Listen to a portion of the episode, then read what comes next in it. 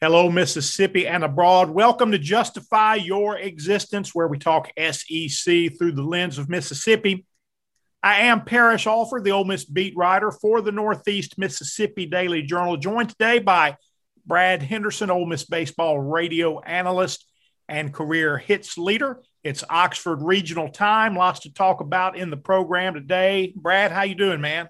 I'm good, Parrish. It's good, uh, good, good to be back after a long trip yeah, good to get back in the office. Everything in order, man. Or do you do you go away for a few days and come back and and there's there's chaos and and you can't find things. I mean, you're getting back in the office. What's it like there at yeah? It's, it's a little bit of a mixture. Now, I, I, did take my computer with me to to Hoover, but uh, yeah, they, you, you end up opening up a lot of can of worms while you're in Hoover. So you're trying to shut the shut the door when you get back. So uh, yeah, it's um it's good. You know, business is good. We're on June 1st, so uh, we'll crank up a new month. That sounds good. Uh, Oxford Regional Field uh, announced uh, yesterday, uh, Memorial Day. Brad, I, I, tell people all the time that you know they ask me if I'm off on Memorial Day. I said not not as long as the Rebels are in the NCAA tournament. I'll, I'll work every Memorial Day. Uh, with that selection show, we're going to talk about that, folks. Before we get there, I want to talk about our partners, the Oxford Park Commission. We appreciate them coming along for the ride with Justify Your Existence. And if you are a young person, ages 5 to 15, you can develop your basketball talent this summer at iHoop an OPC camp with former Ole Miss women's basketball standout Erica Sisk. Ages 5 to 10 will work from 5:45 to 6:30 ages 11, 15 from 6:30 to 7:45. That's every Tuesday and Wednesday starting today, June the 1st. Okay, so those camps are they're they're going. So get out there, check them out. Cost is $150 a month. Camps run through June and July. And later this month, water polo skills camps coming up. Uh, June 19 to 20 and July 22 to 23. That's for ages 12 to 18. You must be an experienced swimmer Cost is $40. And you can find more information on these camps and many more events uh, put on by the Oxford Park Commission. All of that at oxfordparkcommission.com. Uh, Brad, I was listening to a Zoom call with Southern Miss coach uh, Scott Berry uh, a few minutes ago. He mentioned he was very excited to be in the field of 64. Felt like uh, the Golden Eagles got shafted in 2015. He talked about that a little bit. But this was what I, I heard from him. It was almost I know that there are two arguments here. Okay. Uh, and he was talking about 34 at large bids, 25 of them going to Power Five conference teams, leaving only nine at large bids for the mid majors uh, around the country. So he's talking about, hey, I told my players uh, before that selection show got started that that uh, unless you have the automatic bid, nothing is guaranteed. So we're very excited uh, to be in the tournament, and and he talked about that. But it, you could hear in the tone uh, along the way, 25 bids for the Power Five conferences, nine for the mid majors. You've been on both sides of that argument. Uh, how, how, do you see the division of these at large bids? Well, I mean, I, I understand where he's coming from because you know he, he's recruiting to a mid major and competing and for championships in a mid major. Uh, but when you line it all up and you start throwing RPIs in there and, and who you line up play against each weekend, uh, you know, you certainly understand the other side of it too, because it, it's a it's a dogfight no matter where you're at. But uh, the, the, SEC and, and, the Power Fives for the most part is a gauntlet, um, just like we saw in the tournament this past weekend. But yeah, I, I get I get Scott's frustration. Uh, you know, he's been on that teetering on that line before uh, and really, it came down to a loss on Saturday to Louisiana Tech for those guys. It probably kept them out of hosting as well. But, uh, you know, it's hard to argue against the Power Five numbers just because, uh, you know, just because they have to line up and do it every single weekend. Well, and I was watching those uh, Louisiana Tech Southern Miss games, watching, I say, kind of following on Twitter, kind of keeping up with that. It seemed like, uh, that that was a play-in game for a regional host. I had that feel about it. Uh, certainly, uh, Louisiana Tech we see did end up hosting uh, the Southern Miss players say they felt like a host spot was on the line there. So, yeah, I say that to say I think the committee has shown a lot of respect to these programs. Uh, Louisiana Tech got uh, you know got its host spot. Uh, Southern gets a you know a two seed. Look, it's it's a tough place to play. It's tough all over. Uh, but this team didn't deserve to be sent out west somewhere, and, and they didn't. You know, they're gonna they're gonna stay in state, uh, play close to uh, you know to their campus, and you know we'll see we'll see a lot of black and gold uh, at Swayze Field. What's uh, what's your take on the Oxford Regional? What do you think about uh, the, the teams coming in? Yeah, I think it's a uh, I think it's a tough regional. Uh, if you look at, at who's in it and how each team's playing, um, you know, I think there's some really good teams here. obviously, Southeast Missouri, you you just start with the numbers. Uh, obviously, they're from a mid major, but you go look at who they're going to run out there on Friday night. Uh, left-hander by the name of Dodd. Uh, he's nine and one. Uh, with I think he's going to be a 90 to 94 mile an hour left-hander. And you look at his walk to strikeout ratio, and don't quote me on this, but it's like 15 walks to 120 strikeouts. So um, obviously Friday's going to be tough. And then you're talking about uh, Florida State, who's I think this is their 43rd straight regional uh, paired up with Southern Miss. So uh, if you're an Ole Miss fan, yeah, it's it's it's going to be tough. Uh, but if you're a baseball fan, there's going to be some really good baseball played in Oxford this weekend. Well, it's it's just going to be tough, man. It's it's the postseason, and I look at uh, previous Oxford regionals, and, and you can always argue seeding, and you can argue matchups.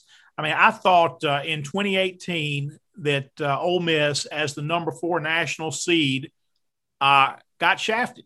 Okay, I, I, thought that Tennessee Tech was too good a team to be the two seed, you know, at a number four national seed that season. Now that that doesn't mean that Ole Miss shouldn't have won those games, shouldn't have found a way to split those last two and, and advance from that regional. Uh, they they should have. Um, didn't play their best ball on that last day, but um, I just I, I didn't think the seeding lined up there uh, I thought in 2019 that the field was not quite as strong. And it was almost like uh, the 2019 field should have been in Oxford in 2018. Uh, and and then you know kind of kind of switched around like that. But I, you know, this field is uh, this is a competitive field. Southern's going to be a, a, a strong number two, and you know you look at the RPIs uh, for this, and SEMO comes in at 80, and, and your initial thought is, well, that's not that impressive. But so much of it depends, Brad, on, on who steps on that mound. And uh, as you mentioned, Dylan Dodd there and, and the numbers on him and uh, the success he's had, uh, most of these teams are going to have a guy. And uh, usually you're going to you're going to face that guy on uh, Friday night. What do you think uh, Mike Bianco does, do you think he throws uh, Doug Nikhazy on Friday? Um, you know, I'm 50 50. Uh, I had a chance to visit with all the guys last night, and you know they were both they were making a case both ways. Uh, I, I, think obviously you, you, you look at who is going to throw for Southeast Missouri, like you said, the Dodd kid. It's hard not to throw Doug, but uh, I also think on the flip side, if you can't win with Derek Diamond uh, against. I, I, just think Southeast Missouri offensively is going to not going to match up well with Derek either. So, um, and, you may say Doug for that Southern Miss Florida State winner.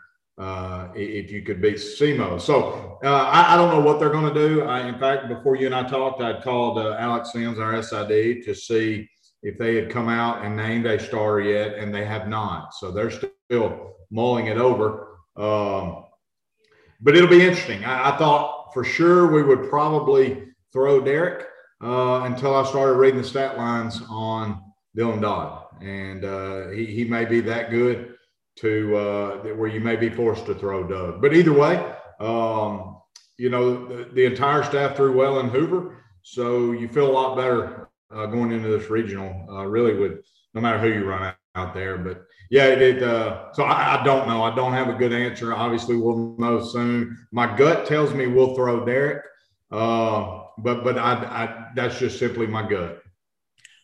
Um, pitching looked very good in Hoover before the uh, Arkansas game there, which was only three to two. Uh, I had uh, Ole Miss starting pitching, not not everything, but starting pitching at like a, a 1.8 ERA uh, for the SEC tournament.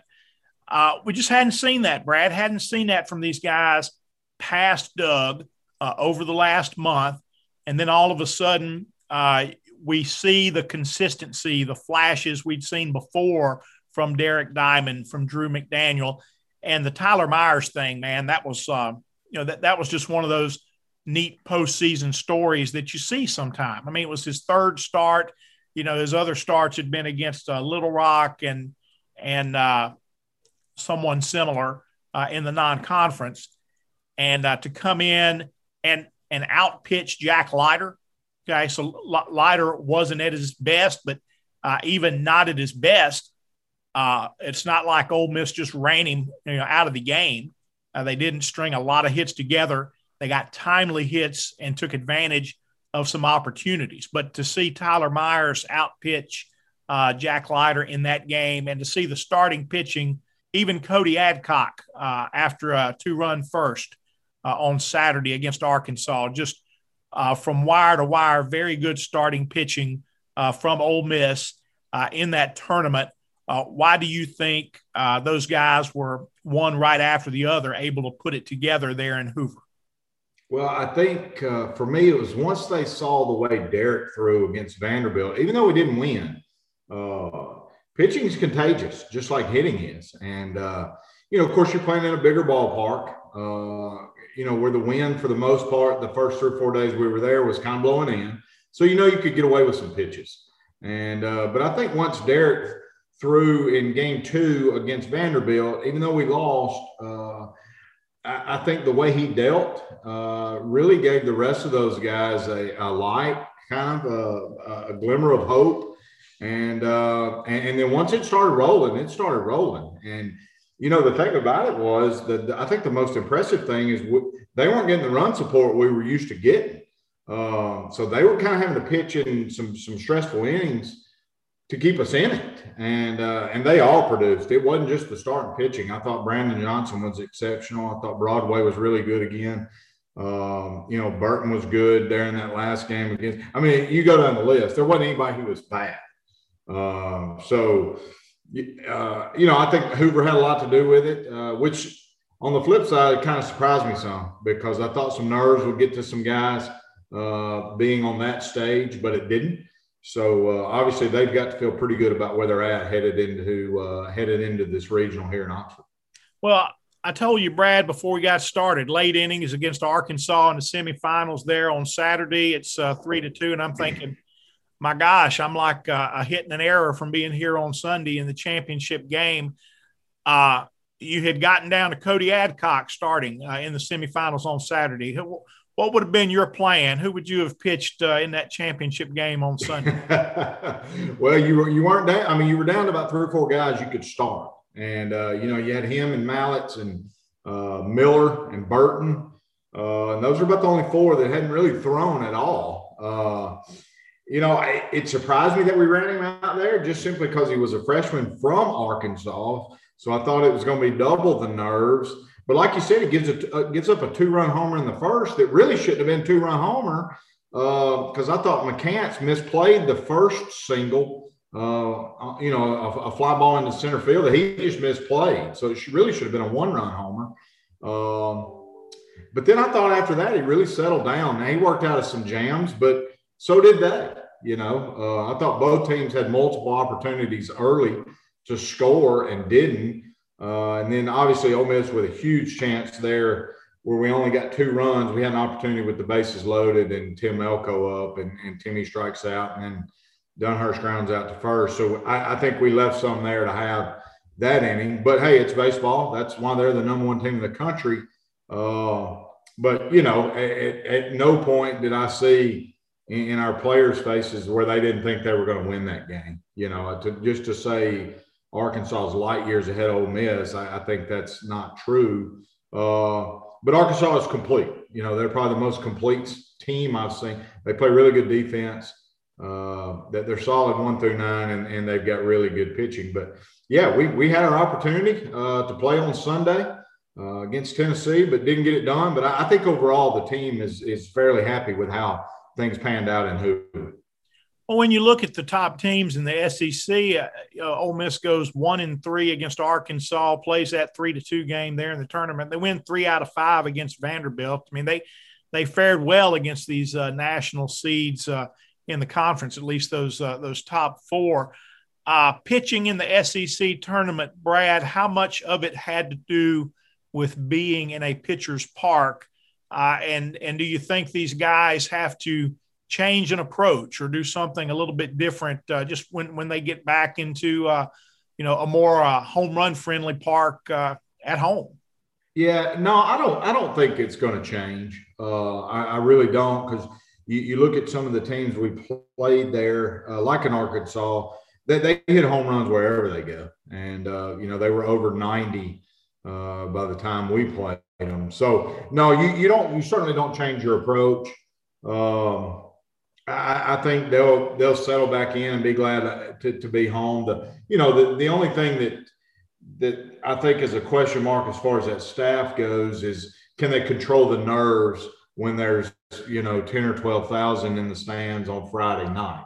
you know, because when the nerves are rolling, you tend to overthrow a little bit. When you overthrow it, it, it tends to get up around the belt where you can, you know, uh, where you can get hurt. So if they can control the emotions, control the nerves, uh, I, I, don't think you change your approach by any means because you can't, you know, because you, you may go one weekend in this league playing at a, at a big pitcher's park and then the very next weekend playing at a in a crackerjack uh, where the ball flies. So you just got to make pitches and uh, keep the ball down.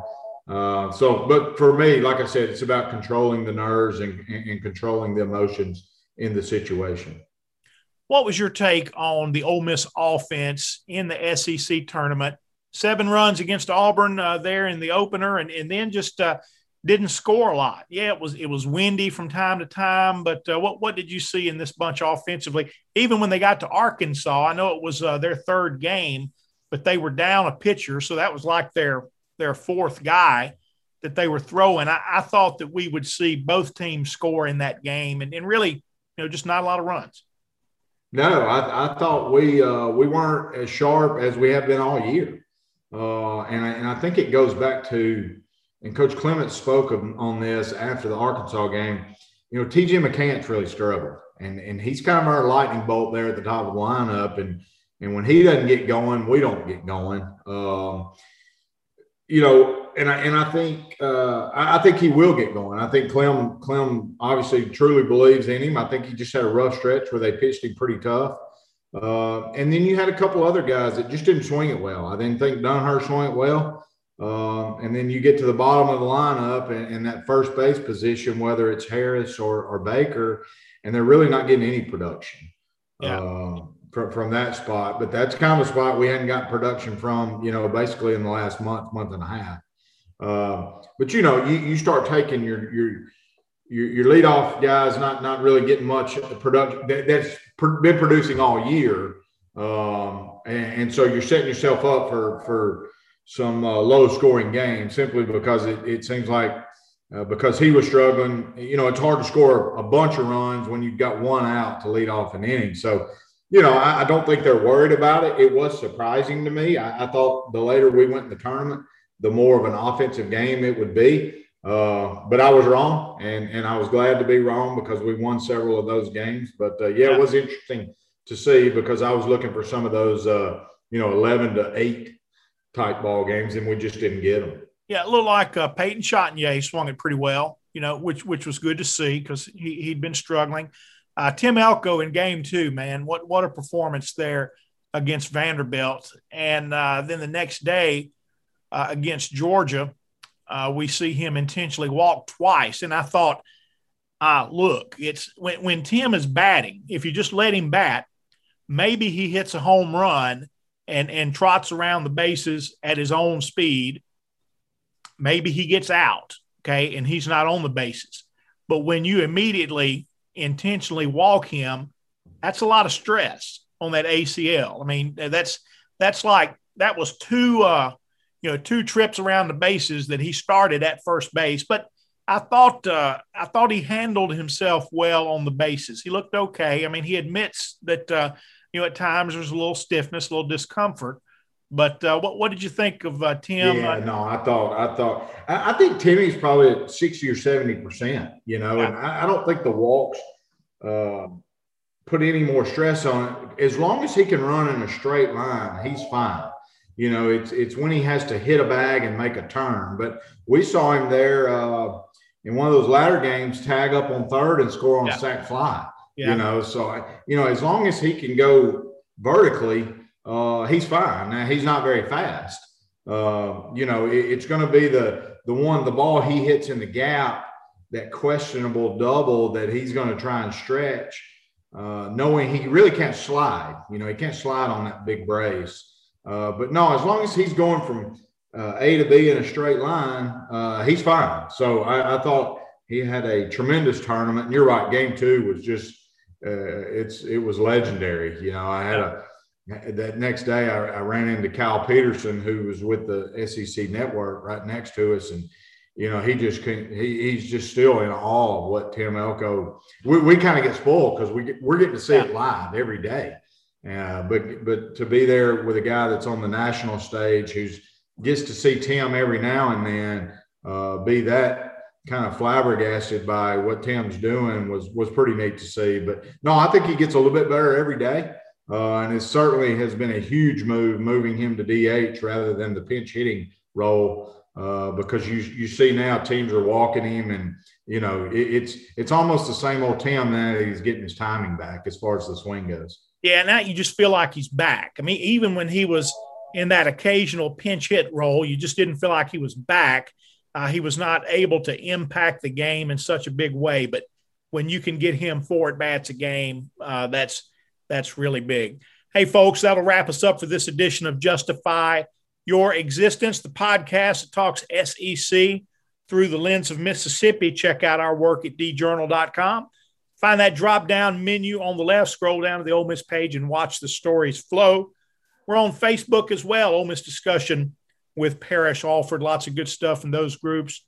Thanks for being with us, folks. Come back and join us tomorrow.